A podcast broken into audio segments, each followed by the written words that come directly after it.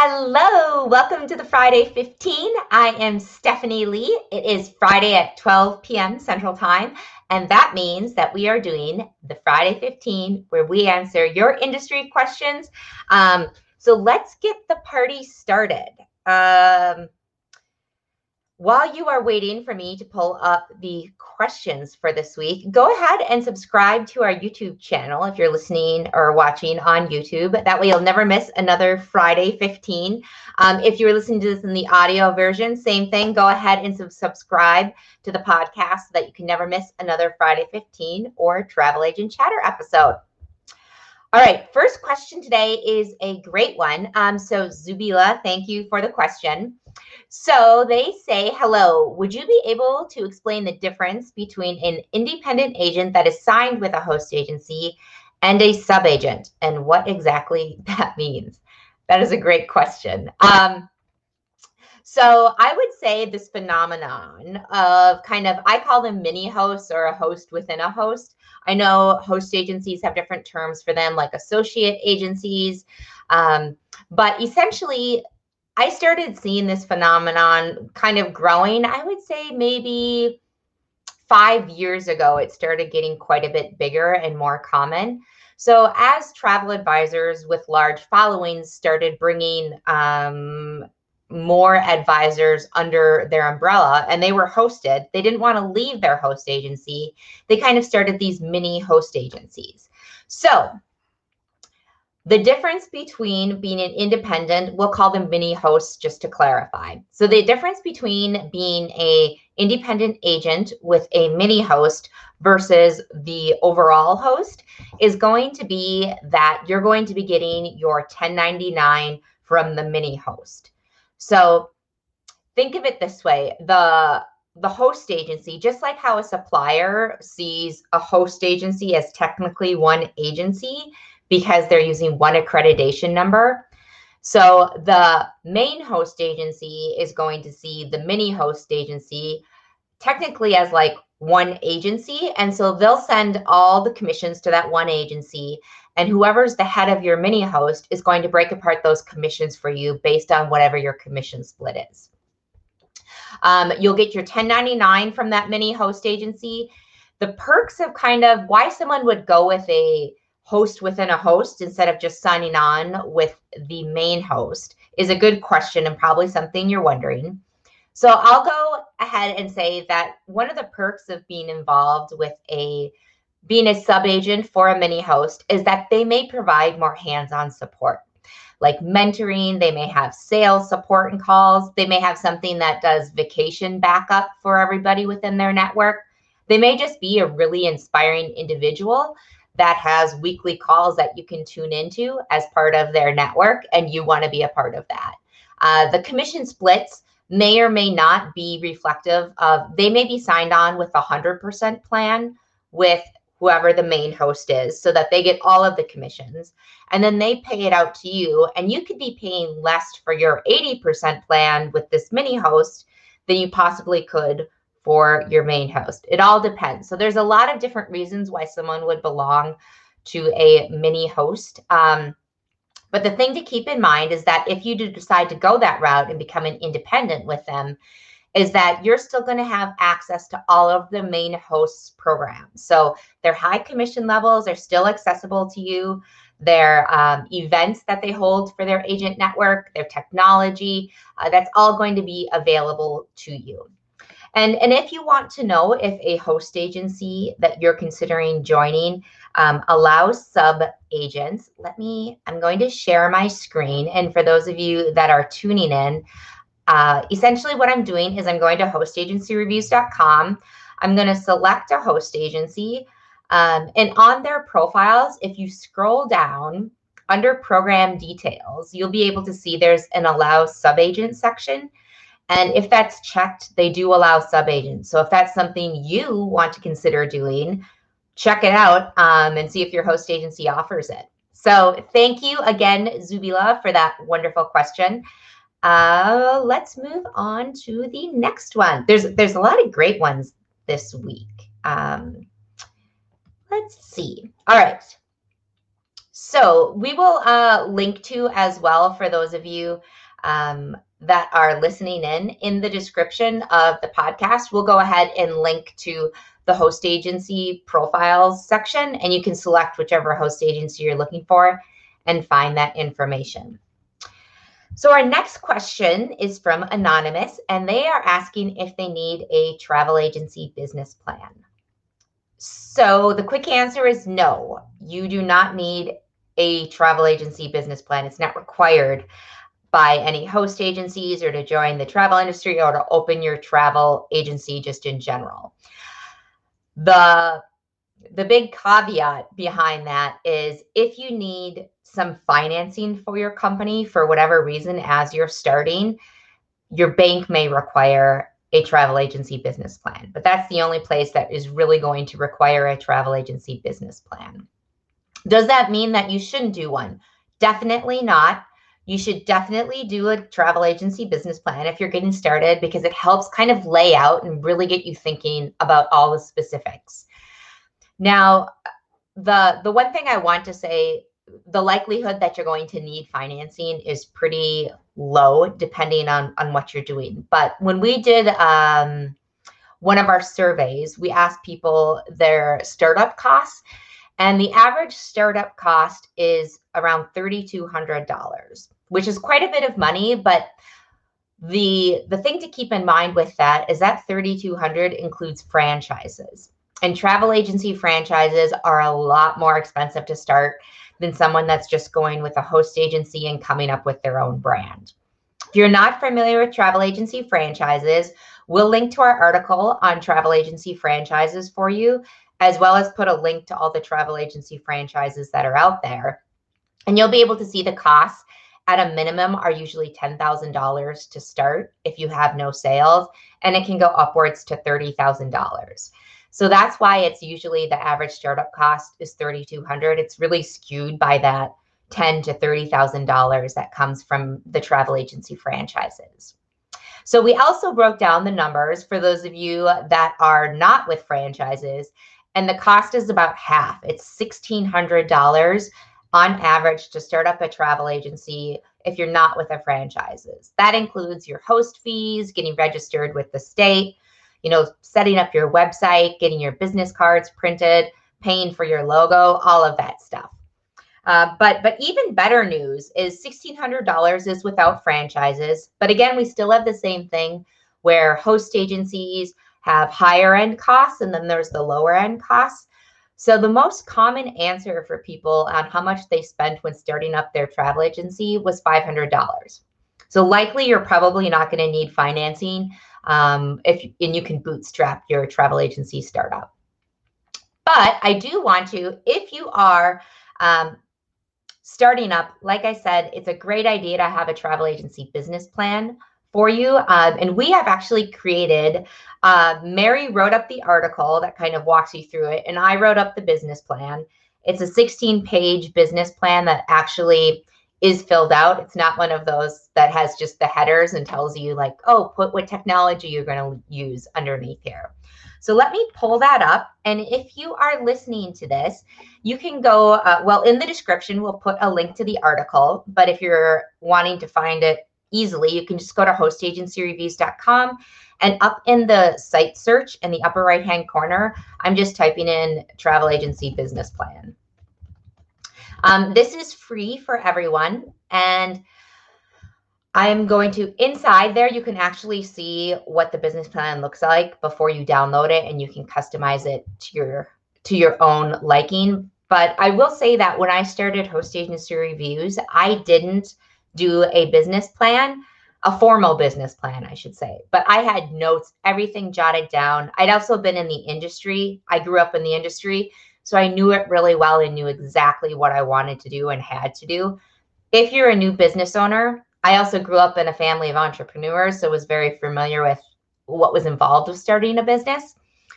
If you're new to starting up um, and becoming an entrepreneur, this really helps. So let me go over some of the sections. So we kind of talk in the business plan about the travel agency overview. So, what is your niche going to be? And within this business plan, we also link to all the resources we have to help you with each of these sections. So, for instance, when you're talking about your travel agency niche, um, we link to our article that helps walk you through brainstorming on finding a niche that is something you're passionate about and that you have connections within. Uh, we also kind of talk about the legal structures of the business. Are you going to be a sole prop or are you going to be an LLC? Or do you need to be an S Corp? All of that is stuff you want to consider and think about ahead of time. You're going to want to talk about where you're going to be, what kind of budget you want for your first year. We talk about what kind of income you can expect because one of the things with travel is your income isn't like depressingly low. I'll be completely honest. Depressingly low your first year. And that is because number one, it takes a little bit to get your agency set up. Number two is when you're booking travel, people usually book in advance. They're not booking two weeks out or a month out. Sometimes they're, you know, booking nine months, or if you're doing groups, it's usually maybe a year or more in advance. So those people that you book that first year technically aren't going to get paid until they actually travel. So if you started in January, you booked someone, you booked a bunch of clients in June, but they're not traveling until spring break of next year, you're not going to see that money until the following year. So those are things to be aware of kind of when it comes to cash flow. We talk about um, what kind of technology you're going to use, who are your target clients, and how are you going to reach them. So take a look. Um, again, we'll put the link in the description for the podcast and also in the YouTube description. Um, but it's a great resource for new advisors and something I would highly, highly recommend. And I just realized I wasn't sharing my screen for those of you watching on YouTube. So I apologize. This is kind of, I'll scroll through it really quickly for you. But um, yes, so travel agency business plan. Bottom line is no, you technically don't need it, but yes, you definitely should start it up. All right, so let's move into our final question.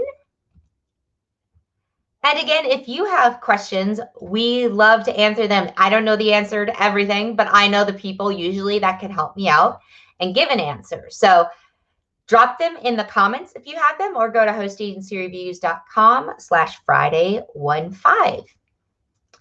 All right, Mark has submitted this next question, our last question. He says, Hi, Steph. I always want to know when you fully organize and book a client's vacation. Oh, that's awkward. It's time to feed the dog. Sorry about that. um, when you fully organize and book a client's vacation that you put together yourself from beginning to end, meaning not using a supplier's tour package, do you still have to go through your host agency? And also, should I have payment capabilities installed on my website? This is another fabulous question mark.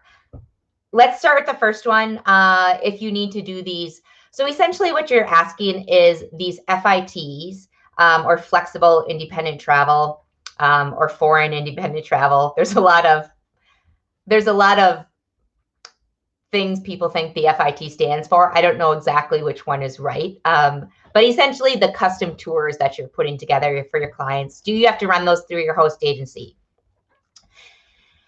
There's going to be three issues you should be aware of, Mark, when thinking about running things outside of your host agency. So the first is going to be the seller of travel laws. And I will link to our seller of travel law article or seller of travel registration article. There are four states. We have California, Florida, Hawaii, and Washington. And each of those states um, will also link to our one on Canadian provinces. Uh, they're they're not called seller of travel uh, laws there, but we'll link to that if you're located in Canada. But essentially, with the seller of travel laws, essentially what they're saying is whoever is registered as the seller of travel, which means their accreditation number, is usually going to be your host agency. Whoever that company is, the money needs to flow through that company. So the problem with what you're asking is you're trying to put that money outside the host agency. And that is against seller of travel laws. So you need to run them through um, your host agency. If you are located in California, Florida, Hawaii, or Washington, or any of your travelers are located or residents of California, Florida, Hawaii, or Washington. So check out that article, read more up on those seller of travel laws. There are some exceptions. It can get pretty complicated for our Friday 15, so I'll have you dive into that a little bit more on your own. The other thing, the second thing to be aware of is E&O insurance or errors and omissions insurance. And we'll link to our article on errors and omissions insurance. It'll be in the description on YouTube or the description of the podcast episode. So with errors and omissions insurance, a lot of agents get their E&O insurance through their host agency.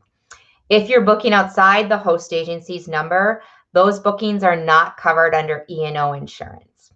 Now, if you're not familiar with E&O insurance, even though it's called errors and omissions insurance, it's very confusing because it doesn't actually cover errors. And if you forget to tell a client that they need a visa for a certain country and end up not being able to get in, it, I would think of E&O insurance more along the lines of catastrophic a client sues you and it will pay for your legal defense. It's a kind of a legal defense insurance. So, if you're booking outside of it, know that legally that makes you um, it opens up your liability on the legal sense. And the third thing when booking outside your host agency or thinking about it is you typically need an accreditation number in order to book with suppliers and get commissions or even to be recognized as a travel advisor. So if you're wanting to get commissions on those bookings, or if you just want to be recognized as a travel advisor that can help with the reservation on behalf of their client, you do need an accreditation number. Um, if you're not using your host agencies, you'll have to have your own. And I will link to the travel agent accreditation options. We'll put it in the comments and in the descriptions. Um, and so that's something to consider too, um, is you'll have to get your own uh, accreditation number. Now, if all of this is like, okay, yeah, I'm aware of these three things and I still want to do it, there are some things to be aware of when you're booking it. So if everything works out and you decide you want to book this outside your host agency, there's kind of two approaches to it. So the first is that you can go ahead and use your client's credit card and have them pay for everything. So they're going to get whatever 15 separate charges from these different vendors and then maybe your separate consultation fee charge. That's one way to do it. And the second way is you put everything on your credit card and then just charge your client one huge lump sum of everything, including your fees um, and the, the charges for the different hotels and transportation, etc. So if you are going ahead and doing it, the individual charges with your client's credit card, so they're getting 15 different charges. Agents sometimes don't like that because it's it's not super user friendly uh, for either the agent or for the client when they see that many charges on their credit card. So if you do it where it's all a lump sum, the problem you might run into is travel is considered a very high risk industry when it comes to credit card processing. And so you will get flagged most likely if you're running 6,000, repeatedly running $6,000 charges or $20,000 charges for these vacations. And I can personally attest to this as a someone in the travel industry that doesn't even book travel. I was kicked off a uh, QuickBooks. I can't do any of my advertisers can't pay me through QuickBooks anymore because they said I was in too high risk of an industry, even though I have excellent credit. I'd been with QuickBooks for a long time. I'd never had a charge back, but they would not let me on there because I was in travel. So, in our, this goes back to our last question with our travel agency business plan. There is a section in there, the tech section, that has credit card processing options. Um, there are some travel specific ones in there, and you probably won't run into those problems um, using those processors versus if you use QuickBooks or Square um, or something along those lines. So that is it. We have gone a little bit over. So thanks for sticking with me, everyone. Again, go ahead and subscribe to the podcast or to our YouTube channel to make sure you miss, never miss another Friday 15. We will see you next Friday at 12 p.m. Central Time.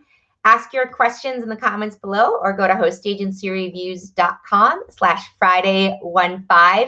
Thank you for joining me. Have a wonderful weekend. And um, the puppies have not interrupted at all this week, which is new. They're both sleeping at my feet. So, whoo, it's going to be a great weekend.